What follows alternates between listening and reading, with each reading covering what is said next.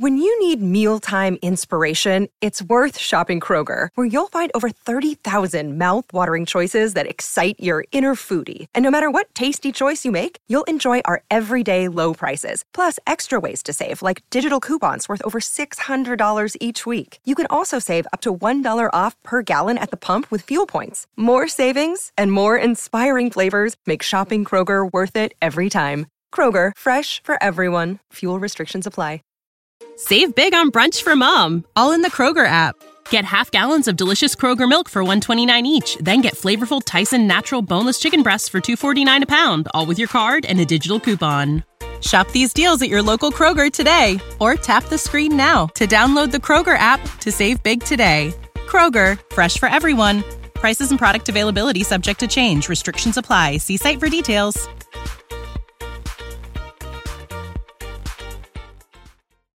All rise. Welcome to the Cyber Law and Business Report.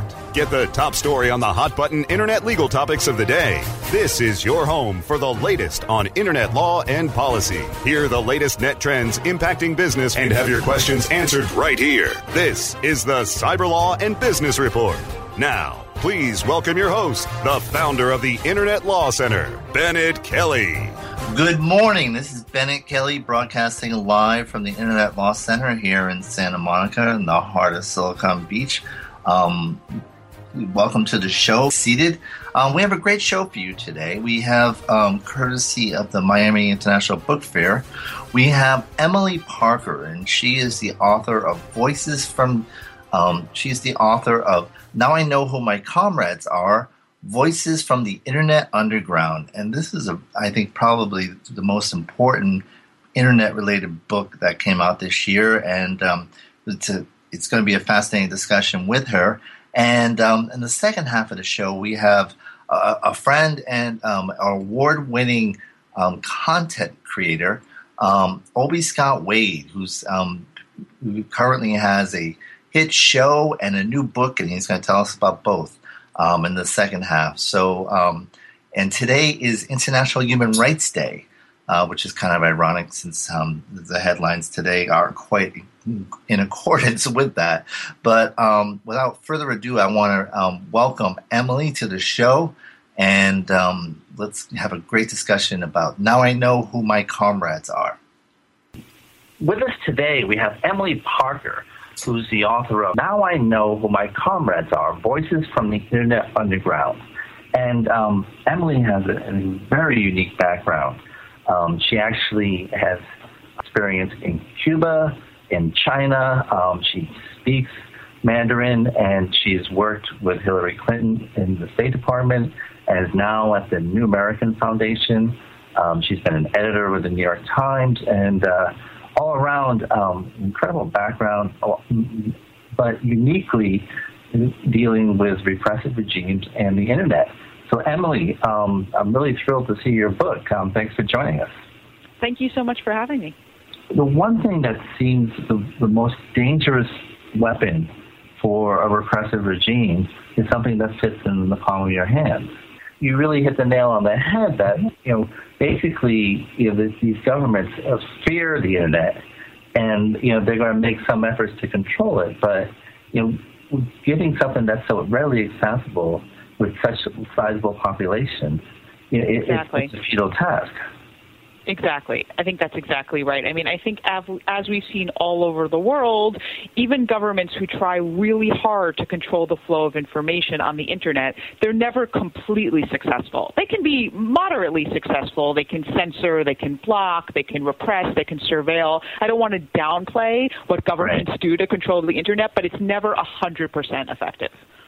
Yeah, I mean, it is interesting. I mean, just you, you, hear about the, you know, for example, the Great Firewall of China. Yes, and, yes. And I remember reading, uh, you know, the, the mouse. there's a great article about was it the, the dissident way when he escaped, just the cat and mouse game that went with censors, and they they quickly adopted code names for for referencing him in social media, and how you know in a matter of hours that code name would be captured by censors, and they would have a new one. And I guess, um, ironically, you know, Wei was this um, Chinese dissident who escaped from house house arrest. Um, mm. And right around the time when, in, around the time when China ironically had aired the Shawshank Redemption, and and so one eventually after they started, you know, uh, blocking all the other code names, one of the code names social media adopted was Shawshank. And um, I actually had the opportunity of, of explaining this to Tim Robbins that um, you know Shawshank was actually censored in China, and he kind of thought that was really cool.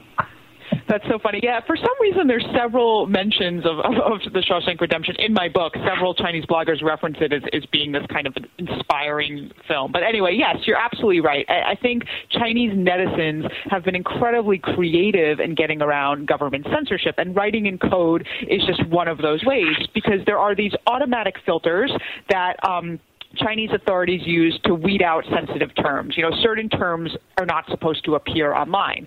So what Chinese netizens do is they'll purposely misspell words, or they'll insert Roman letters into those words, or they'll insert an asterisk into those words, or they'll write in code. An example that I often use is um, June 4th, which is the anniversary of the 1989 Tiananmen crackdown. Right. June 4th is a very sensitive term on the on the Chinese internet. So what do people do? They write May 30th. 35th. Yeah, exactly. And then and then of course the censors catch on to that and then they just find another way to say it. So it really is a cat and mouse game. And then even for the Great Firewall of China, there's ways to get around that too. You can get around it via using a proxy server or a virtual private network. And so even though Twitter, for example, is blocked in China, there definitely are still Chinese people on Twitter using it pretty actively.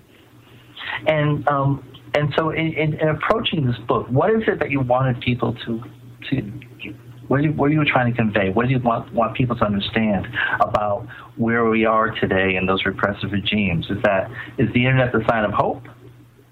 Well, I wanted people to understand the psychological impact of the internet on individuals who live in authoritarian regimes. I think often we talk about this really big phenomenon in these very abstract terms, like we're talking a, like a video game, you know, the state right. the people and who's going to win and who's going to lose. And I really wanted to show how individuals had been completely transformed by this phenomenon. So that was just the most on the most basic level, telling the human stories behind this this technological revolution, so to speak. Um, but the other thing is that, you know, I think when we talk about the power of the internet in authoritarian regimes, we talk a lot about freedom of speech and freedom of information. And I actually don't think that's the right way to phrase the issue. The internet is really powerful in authoritarian regimes because it promotes freedom of assembly, free or freedom of virtual assembly. It's, yeah. it's the internet allows people to gather with other people and to find other people like them.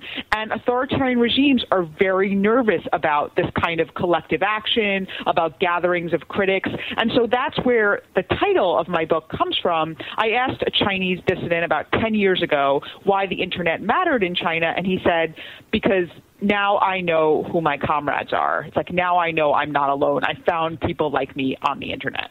And I think that that is the key thing because when I've spoken with Chinese netizens, they said, you know, granted, sure that they're afraid of some things we might say. They want to censor speech, but what they really want to stop is us from organizing.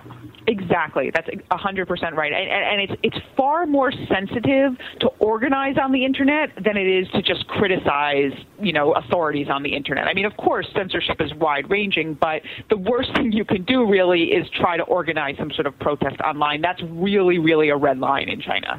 But at the same time, in Chinese social media, you have these like flash mob type things, or they have this, this concept, what is it called? A, a flesh eating mob. Have you heard of that? Oh, yeah, yeah. So, well, that's that's interesting. Yeah, that um, I, I talk about that in in my book. Um, and uh, that's an interesting phenomenon. That's basically where um, Chinese people on the internet will decide that for some reason justice has not been done. You know, right. or a lot of people in China do not have great faith in the rule of law, so they will decide to take you know, to, to execute justice themselves.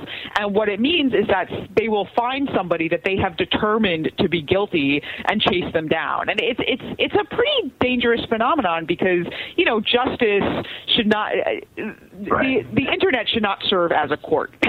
right. No, it, it, it, there's a certain Lord of the Flies element to it.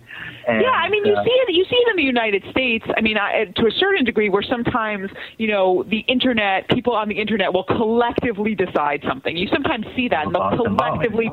Yeah, it happens all the time. They'll collectively yeah. pressure somebody, and they'll collectively decide a verdict, and and that's obviously a, it, it, that would be better done through the justice system. But in China, you do have examples of that where they'll try to find an individual's identity, and they'll actually go to locate that person, and it's it's you know it's not it's not always a very healthy phenomenon at all. Now, one thing that struck me when when I was last in China was that, and they said, you know, you you all talk a lot about the firewall, but you know, granted, sure, that that's the tip of the pyramid. You know, they, they you know the iceberg. You know, they, they granted, yeah, there are certain things that they really don't want us really discussing. But if you look beneath it, there's tons and tons of things being debated at volumes sure. and and in an engagement like there has never been in Chinese history before. And I imagine the same might be true in Russia and Cuba as well, Cuba to a lesser extent. And um, that's, you know, even with censorship, with the internet, you still start having robust debate, and that, that leads to something. I think that's 100% true. And it's funny because people ask me sometimes, well, when will the internet transform China? We haven't seen a mass uprising. And, and I, I don't think that's the right question. I think for the reasons you just said, the internet has already transformed China in the sense that there is a platform for discussion that just didn't exist previously. Yeah, and although, I mean, we, we you know, we, we have Hong Kong, and, you know, so the internet is starting to mobilize China, you could argue. But um, yeah, and actually, when I when I met with the Chinese, you know, the purpose was for us to just explain, you know, our our what's going on with our practice in internet law, and you know, basically their response was, you know, the day when that's our problem that we have to worry about, that's a great day. you know, right now we just want to be able to do things freely and speak freely. And um, when the day we're worrying about spyware or spam or revenge porn, you know, take me out for a drink. Um, you know, that would be a good day. Now, one one area you're um, a peculiar country of the three is Cuba, mm-hmm. and because Cuba has this history of um, using in, in neighborhood informants, you know, those exactly. block watchmen, that that creates this weird kind of paranoia. And mm-hmm. does the internet transform that, or just, does it just feed it even more? That's a great question. In my view, and uh, at least among the people that I spoke with, I think that the internet helped those people overcome their paranoia. You know, it's true that in, in, in Cuba, the sentence that I heard many times was, you never know who is who. You never know who might inform on you. It could be your neighbor. It could be this guy who works in the cafe. Because of that citizen informer network, it was unclear who the informer would be. They don't have, they all don't all have the same face. And so for the bloggers that I met, they were people people who decided that they were going to say what they really thought. And they were going to talk about Cuban life as they saw it. And they weren't they didn't start out to being dissidents. They weren't talking about overthrowing the regime or anything like that. Right. They were just complaining about their economic situation or the rule of law or whatever. And but but it, for them, the internet it was the first time that they felt that they had a place where they could speak freely without worrying about what other people thought. And so, of course, once they went online and once they put their names online and once they put their photos online, their surveillance increased and the pressure increased. And yet, they they described themselves to me as feeling more free. You know, it was basically this decision that I'm not going to be afraid of this paranoia anymore. I'm not going to be influenced by this paranoia anymore, and I'm just going to say what I think. And and so I think for them, that having that place where they felt that they could speak freely was a was a transformative experience. I, am I'm, I'm tempted to create a, a, a kind of a a, a, blog for Cuban dissidents. Um, whatever happened to Fredo? Um, but get, getting to Russia, um, and and you, when you hear stories about cyber Russia, it's actually more the stories of you know the the basically depression in the Russian economy, you mm-hmm. know, causing all these people to become hackers. Um, mm. I actually had we had a gentleman on our show talk about really the emergence of what's become a, a cyber mall for cybercrime. That's interesting. Interesting. And, and so, you know, what it, what what is your finding at the spirit in Russia? Well, so I don't focus on, on those hackers too much in, in, in my book. That's an, that's an interesting question. I, I looked at more people who are using the internet to try to demand transparency or demand accountability. And, you know, in the several, in the few years, um, that I was looking at the internet in Russia, we've seen a lot of changes. In 2010, for example, the Russian internet wasn't really censored in any serious way, at least not compared to China. It, recently, that's changed. I think recently we've seen the author- Russian authorities try to control the internet, and I think in a lot of ways that reflects a fear that the internet right. could become a political threat in Russia. Now, do you think it's a fear driven by something happening within Russia, or just them watching what happened in you know Arab Spring, saying, "I don't want that happening." You know, just like China made the you saw what happened with Gorbachev and said, "All right, we'll do economics first, politics later." Well, I think governments around the world were spooked by the Arab Spring. There's no question of that. But I think in, in Russia's case, there were domestic factors as well. Specifically, in late 2011, early 2012, tens of thousands of Russians were protesting on the streets, and social media played an important role in, in organizing those protests. And one of the figureheads of that protest movement was Alexei Navalny, who is basically grew to fame by being a blogger. So I, I think that they noticed that. and I think that, that, that made them, their attention, yes. I think that got their attention, and I think it made Russian authorities see the internet in a different way. I think previously they had thought, oh, okay, whatever, people can say what they want here. It's never going to really impact anything, and protest is only virtual. It will never lead to real life action. And I think those protests showed that people were capable of actually going out onto the streets. Now, because of your credentials, um, were you monitored at all? How freely were you able to talk with some of these people in, in those countries? Well, I mean, the thing is, you never really know, right? You never really know who's monitoring you or who's sure. following you. Um, but I think, you know, I think in, in, in Cuba, everybody kind of has a sense of being monitored. That's just the the atmosphere on the ground. I mean, thankfully, I all I can say is that I'm just very happy that I was able to get this book done and make many trips to these countries and and and finish my work because that's always a fear, right? That's always a fear right. that you're just never you're not going to be able to finish. And and um and and, and looking at um, going back to Cuba, so there is this paranoia, and there's starting to be discussion. I'm hearing a possibility of some changes coming mm-hmm. about, at least in U.S.-Cuban relations. For example, mm-hmm. um, uh, Raul Castro will actually be at, I believe it's the OAS meeting this mm-hmm. fall, and um, you know that the first time I think you know, he has sat, uh, Castro has sat across from the U.S. president since the embargo, and you're going to start seeing some changes, um, at least, you know, bilateral. But I don't know what the end, but that would lead to engagement um, with the U.S. via the internet. I, I know Obama's been trying to encourage, you know, Google, or some people have been trying to encourage, you know, getting U.S. internet facilities in Cuba, but you do have the whole hurdle of the embargo. Yes.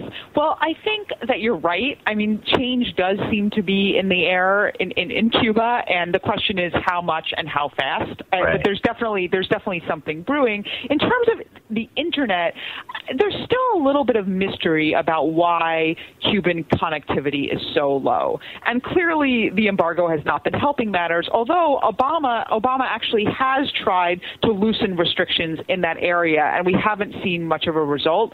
So it, it, it remains remains unclear how much of this is the U.S. and how much of it is Cuban authorities actually being wary of the internet and not particularly wanting the internet to run free in, in, in Cuba. So I think it's a, it's a, it's a bit complicated, and and I think that I, it's hard for me to imagine that Cuban authorities will just allow people full access to the internet with no controls. That seems unlikely to me. And um, and looking at what's going on in Hong Kong. Um, does that augur that there could be further crackdowns? I mean, Hong Kong has a unique status, and it's not yeah. Beijing. Um, but you know, seeing how you know social media has propelled it, and yeah. how it, you know it, it almost appeared that it might get out of control. Um, you know, is Beijing thinking we, we have to get tough, or is Beijing saying you know stay cool, hold your cards. You know, we're still in control.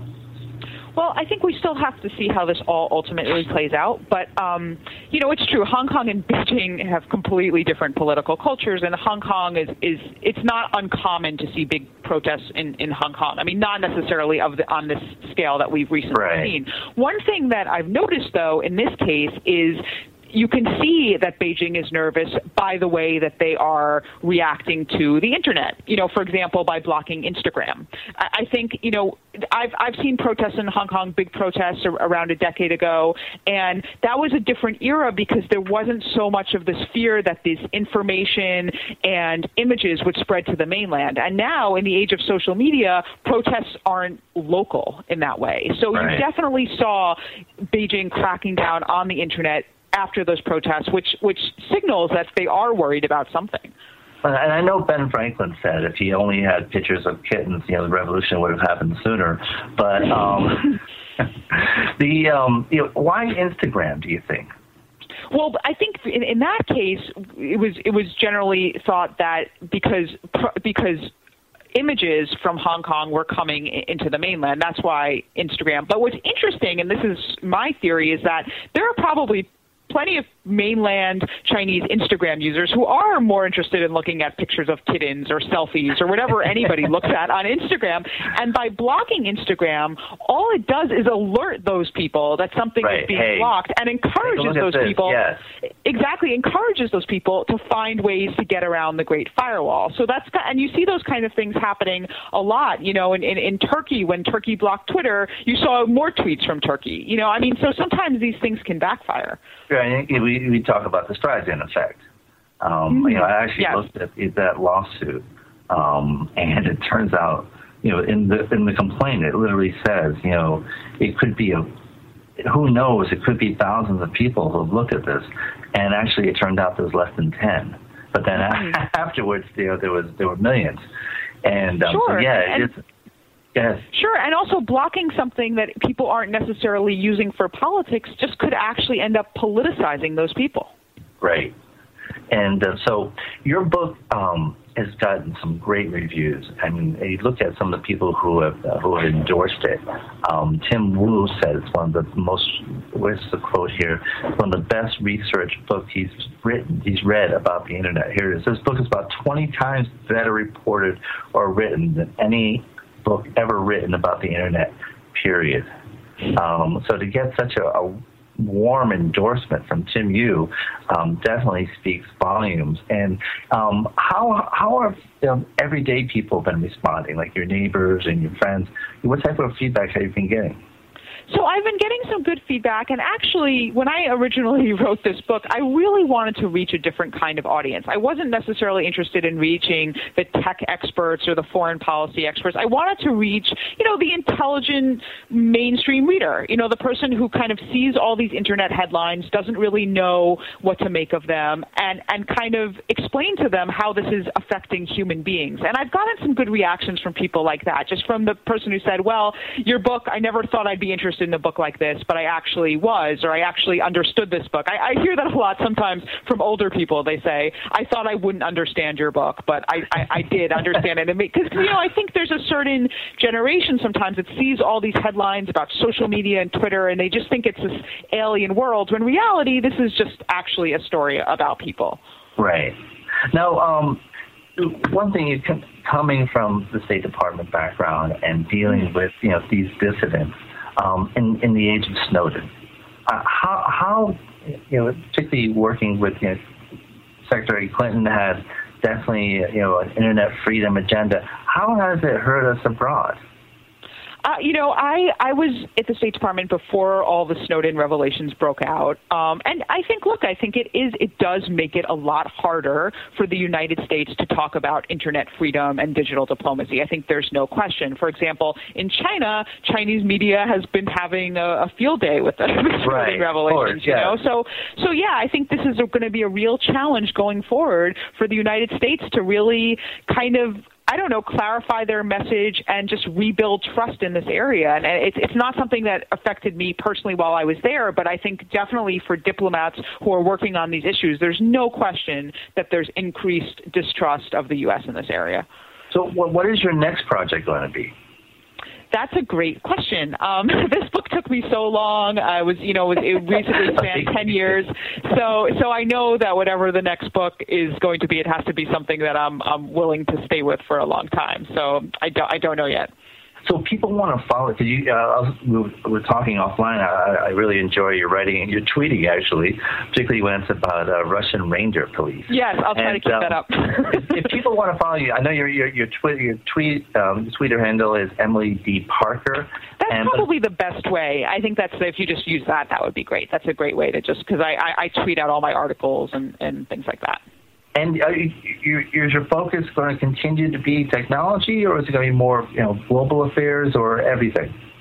Both. I've been also doing a lot of work. I've been doing a lot of work in Mexico recently, and I've been doing a lot of work. I don't know if you follow the maker movement, like the DIY maker movement. So right now, um, I'm working with Mexico on a maker competition. Um, so I do things like that too, that are not specifically about internet dissent.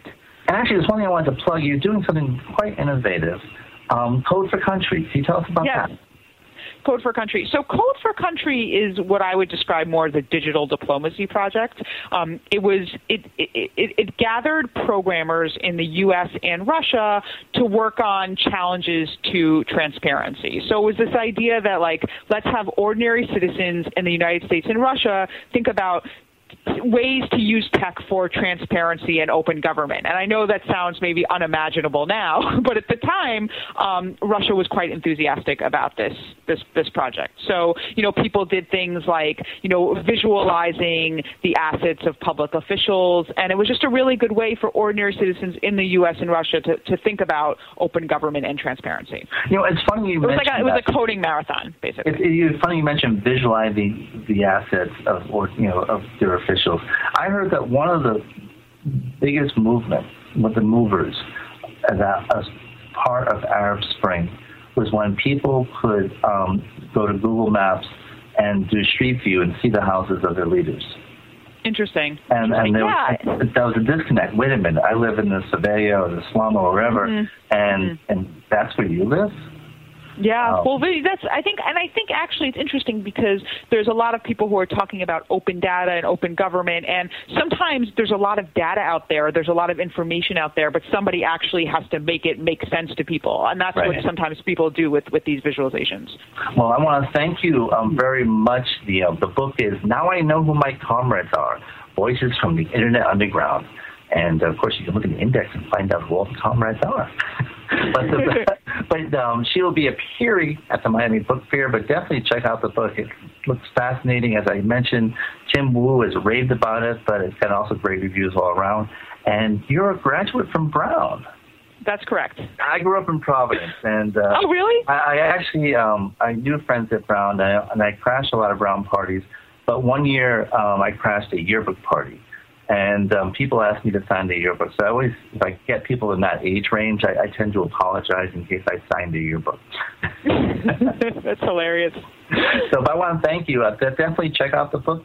Um, and again, Twitter, Emily D. Parker, and I want to thank you for joining us. It's a fascinating topic, and I commend you for your great work. Thank you so much for having me. I really enjoyed it. Thank you. Stay tuned for more of the Cyber Law and Business Report after this brief recess for our sponsors. All Inclusive Marketing is the luxurious five star resort of digital marketing. Welcome to All Inclusive Marketing. Engage with All Inclusive Marketing's award winning strategists to ramp up your online profitability and brand exposure, driving new customer acquisitions, increased sales, and stronger buyer retention. Another mojito, please? All Inclusive Marketing's full service digital and performance marketing accommodates every brand, specializing in retail, travel, and software as a service. What a great room.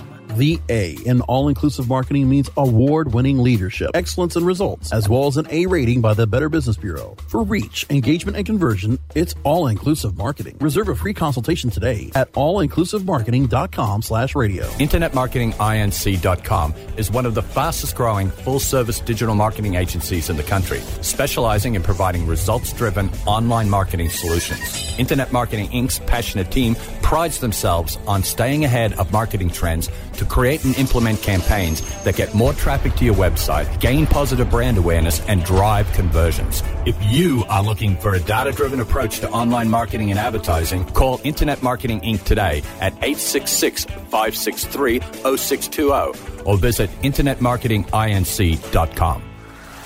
Whether you are an online business or domain name investor, you need access to the best names.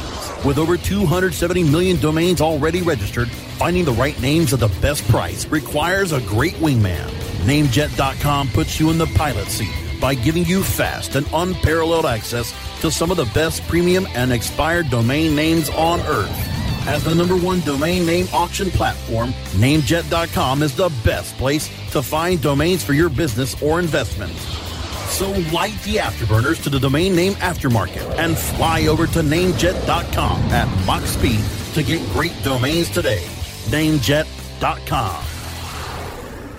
Hey, this is Danny Sullivan to talk to you about Bruce Clay Incorporated. They've made Inc. magazine's list of growing private businesses and have exhibited and sponsored at my conferences since the very beginning. You've seen their search engine relationship chart or you've read their SEO code of ethics, so you know they're SEO experts. But did you know they can help you with PPC, web analytics, web design, marketing strategy, promotion, and branding? Yep, get everything you need for success in the online marketplace. You can check it out from the professionals at Bruce Clay Incorporated. For over 10 years with offices worldwide, they've got the answers you need. Check them out today at bruceclay.com.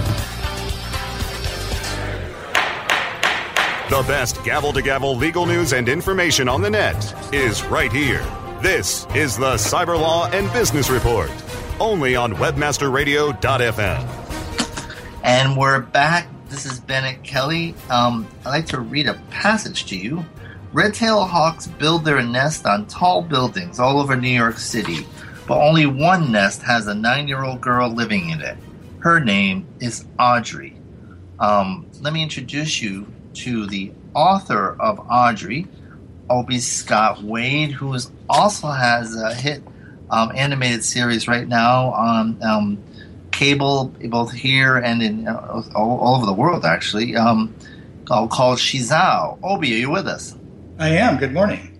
Good morning. Thanks for joining us. And um, Obie, one, one thing that's interesting, and you look at some of the work that you've done in your career, um, Julius and Friends, you know, working with the Paul Frank Monkey to create an animated series online. Um, SheZow is both what through cable and over the web in different countries, and um, and then Oddrey, you were able to self-publish. Um, how important has the web been to content creators like yourself? Unbelievable. um, it's you know it is what I do now, and it has been for a while.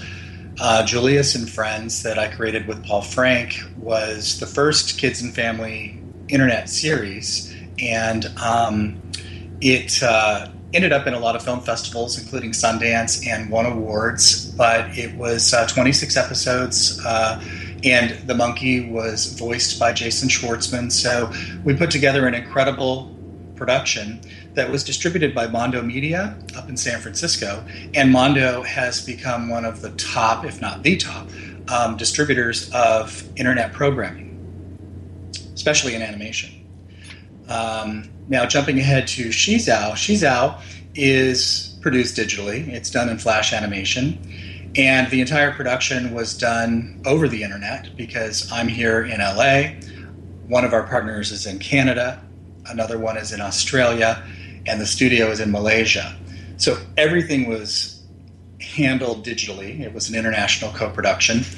And once the show was completed, after about two and a half years of production, it, ha- it is currently being broadcast traditionally over the airwaves um, through cable and through online portals. For example, if you go to Finland or Australia, you, you watch it digitally. In Australia, it's uh, delivered to homes on through the ABC, the Australian Broadcasting Corporation, on one of their digital channels. So it, everything for me is digital. So tell us a little bit about um, about SheZow. SheZow is a 26 episode animated series for kids 6 to 11. It's a comedy about a boy who accidentally becomes a female superhero. And it was on the air here in the United States on a network called The Hub, which was a cable channel that has since been rebranded into the Discovery Family channel. Uh, but SheZow's really found a home online on YouTube. Uh, all 26 episodes are on YouTube, and um, it's uh, building a following in different countries. Right now, it's on the air in Italy, and Italy is having a similar reaction to it that we had here because in the United States, it proved fairly, com- you know, uh, it, it, there was a bit of a controversy with uh, some folks not liking the fact that this little boy uh, works as a girl superhero, and then other folks at the other end of the spectrum absolutely loving it, and everything in between that you can imagine. Right. Same happening in Italy currently. So the Italian fans have been contacting me with um, great stories. And, and so, um, how, how do you manage a backlash like that as a creator? You don't.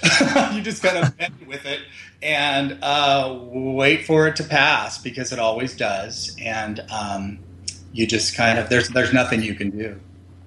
And and, and so has um, has it been picked up for another season?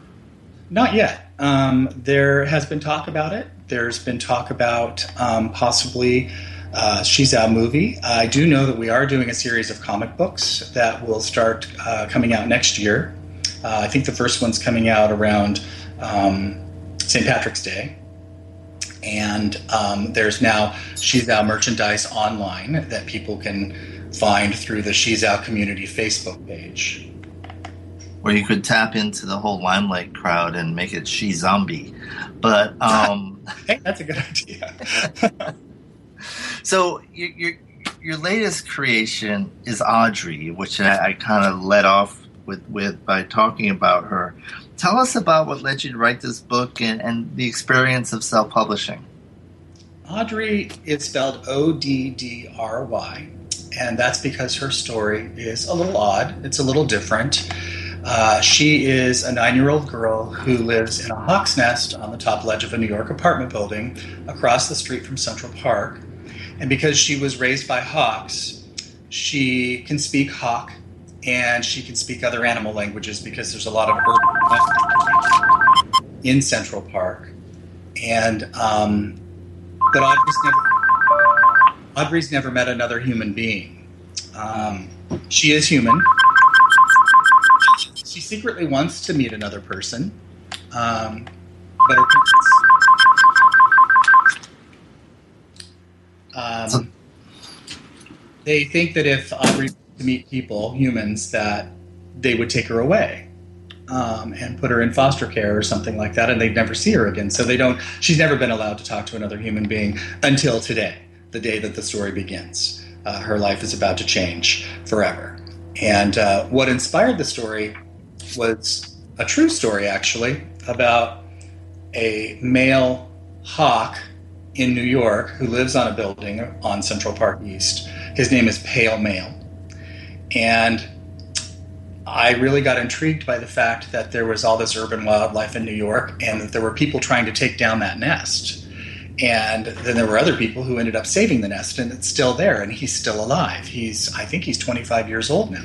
Wow. And I went to New York and uh, joined the people in Central Park who uh, watched the nest through telescopes. It was uh, really fun and really wonderful people were there. And as I was looking through the telescope and I was watching the you know pale male and his mate in their nest, I wanted to peek down inside the nest because I was wondering what was in it.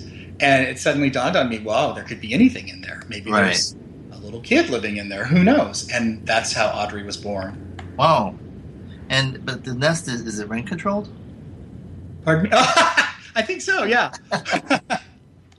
Important point in New York. yes, exactly. It's got to be. So, um, you decided to self-publish. What was that like?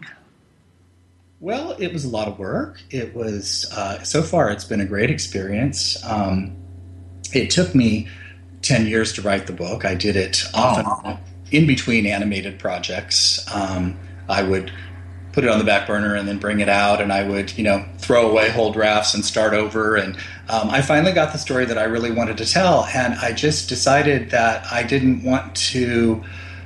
I didn't want to submit the book to people who um, maybe didn't want to tell the same story that I wanted to tell. So I thought, well, here we are in this digital age. Um, you know, self-publishing is it's right there. It's a tool to use, and so I self-published through uh, CreateSpace, which is an Amazon company, and I had all the services I needed there. I had editors, and then um, my illustrator for the book is a Japanese artist, a young woman named Mayo Yoshirino, and she is a fan of SheZow and had created tons of SheZow fan art, and she still does to this day. And I post all of her work on the SheZow community fan page. And um, I loved her work so much, I asked her if she would illustrate Oddrey, and she did, and I couldn't be happier with the work.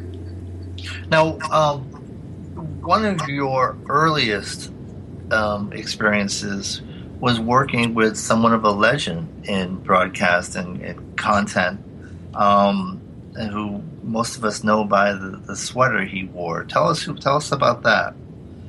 You must be talking about Mr. Rogers. Yes. I worked for WQED Pittsburgh, but I was in the West Coast office. We had an office out here where we were doing um, post production for all the National Geographic specials. We were doing lots of preschool programming for Fox Kids at the time. Um, we were in production on Where in the World is Carmen Sandiego. So when I would go to Pittsburgh, um, I would have opportunities to talk to Mr. Rogers and uh, actually ended up developing an idea that we took him that he really, really liked. And the experience was otherworldly, is the best way to describe it.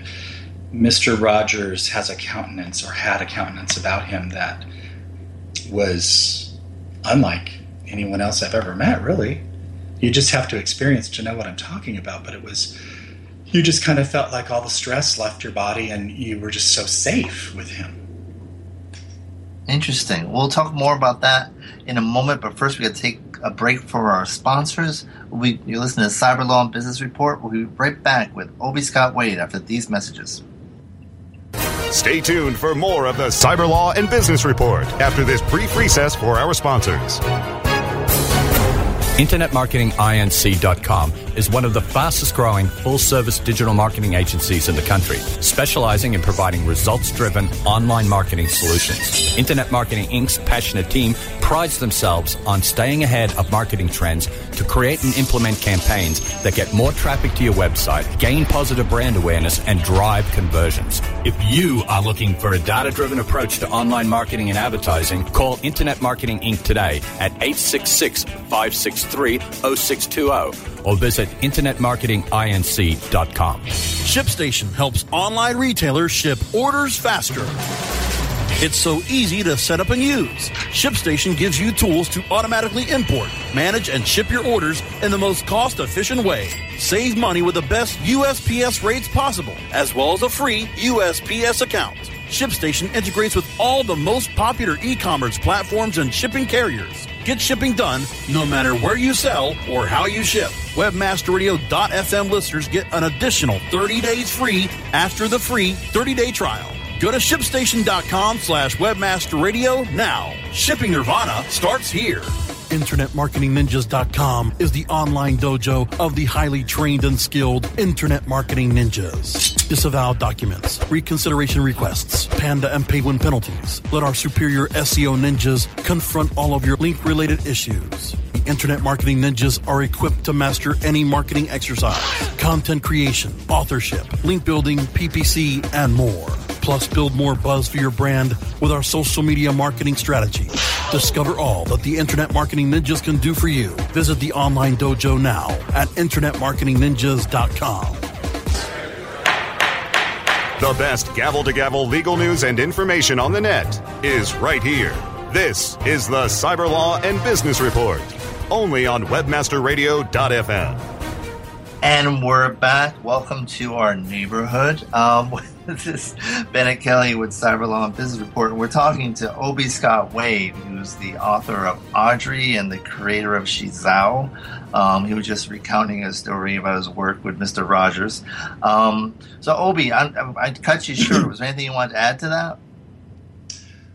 To well, I do want to thank you know Donna Mitroff, who was my boss at the time at WQED Pittsburgh, the home of Mr. Rogers, for giving me my break in entertainment. She gave me my first job and really believed in me as a, a creative person and um, made me believe that I could, you know, do it. And so that was that was the start for me.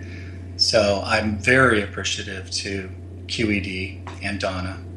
And um, I'm now serving on the Blue Ribbon panel for the Fred Rogers Scholarship um, every year, uh, Mr. Rogers Foundation gives gives out three scholarships through the Academy of Television Arts and Sciences, and um, I get to participate in that and um, review the applications and, and, help choose the winners. So that very, sounds that sounds great. You know, I've actually you know I know Donna, and um, although I never met um, Fred Rogers, but um, you know it sounds like it's a great opportunity because they're both very grounded people, and and, and, Donna Mitroff and her husband Ian Mitroff have just written a book about Mr. Rogers' philosophies and how they apply to the workplace. And it's an awesome book.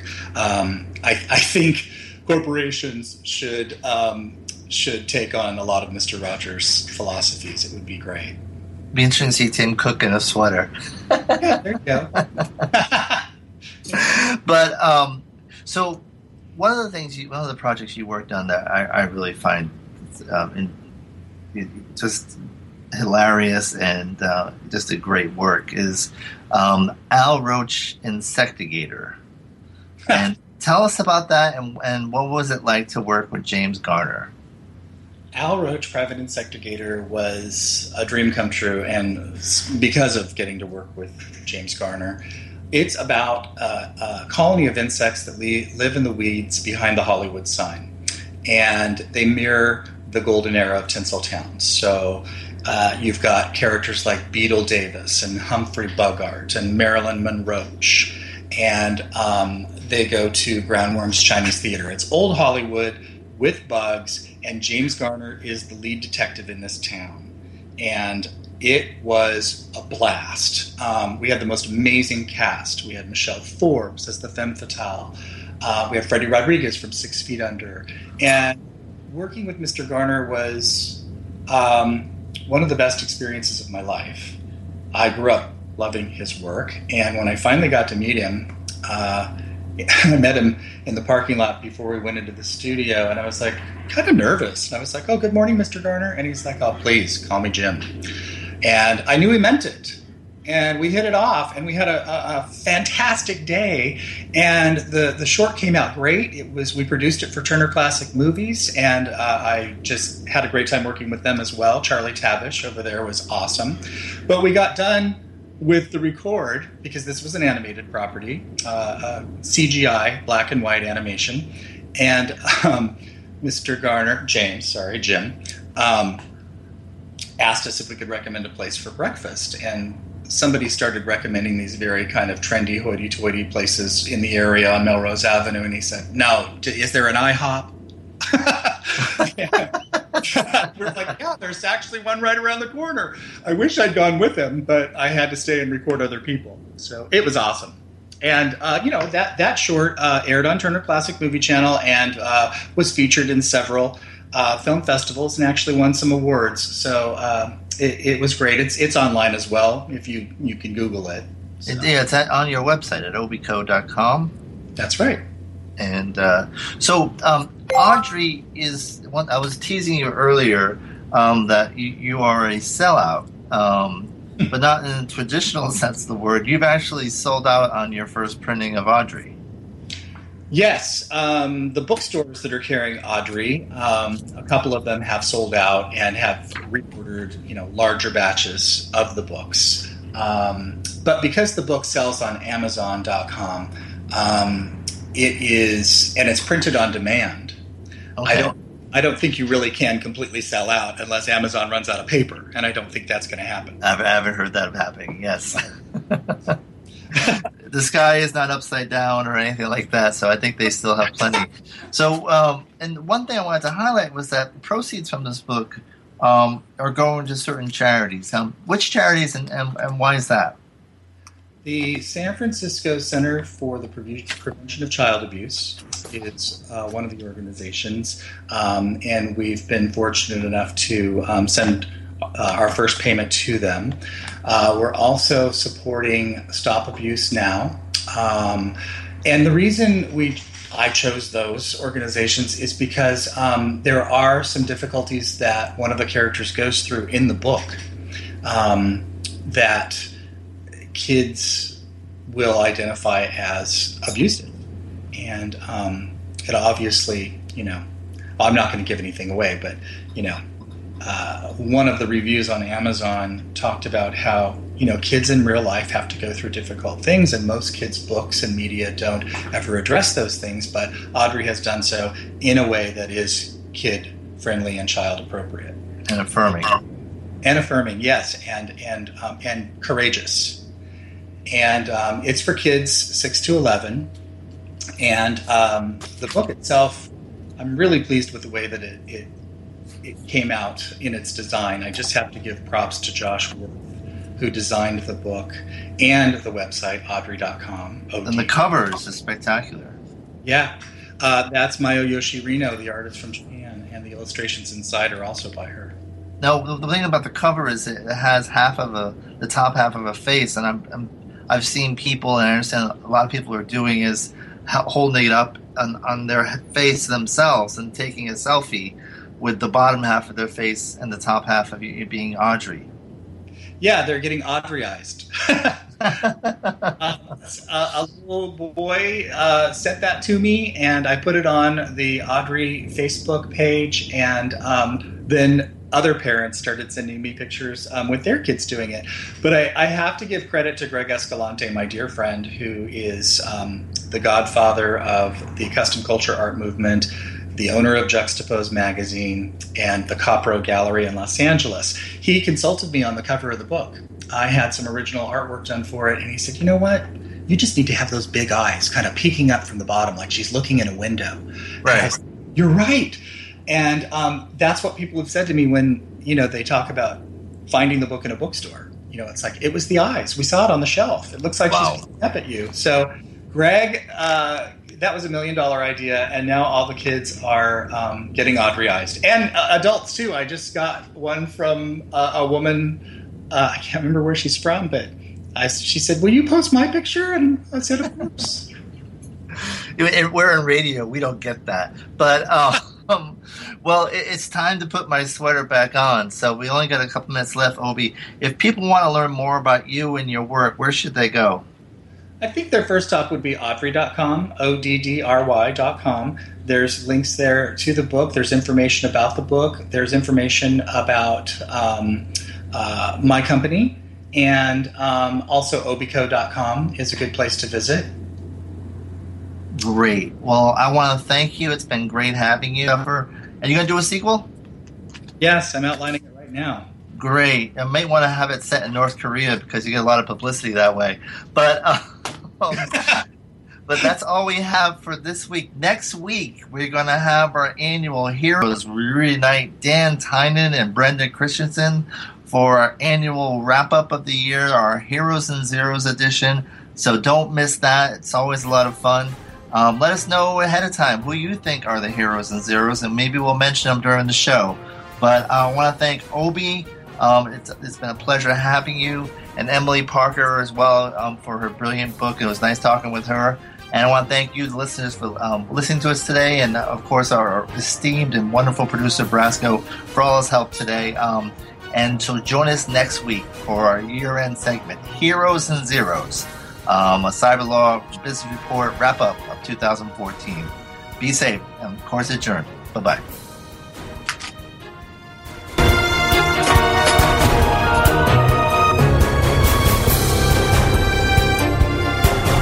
This has been a presentation of WebmasterRadio.fm, the world's largest business to business radio and podcast network. We welcome you to sample past episodes of this program, as well as our complete library of programs on demand or on the air via our 24 7 live audio stream at www.webmasterradio.fm. The opinions expressed on this program are those of the guests and hosts and do not necessarily reflect those of webmasterradio.fm's management or sponsors. Any rebroadcast or redistribution without authorized consent of webmasterradio.fm is prohibited. Audience.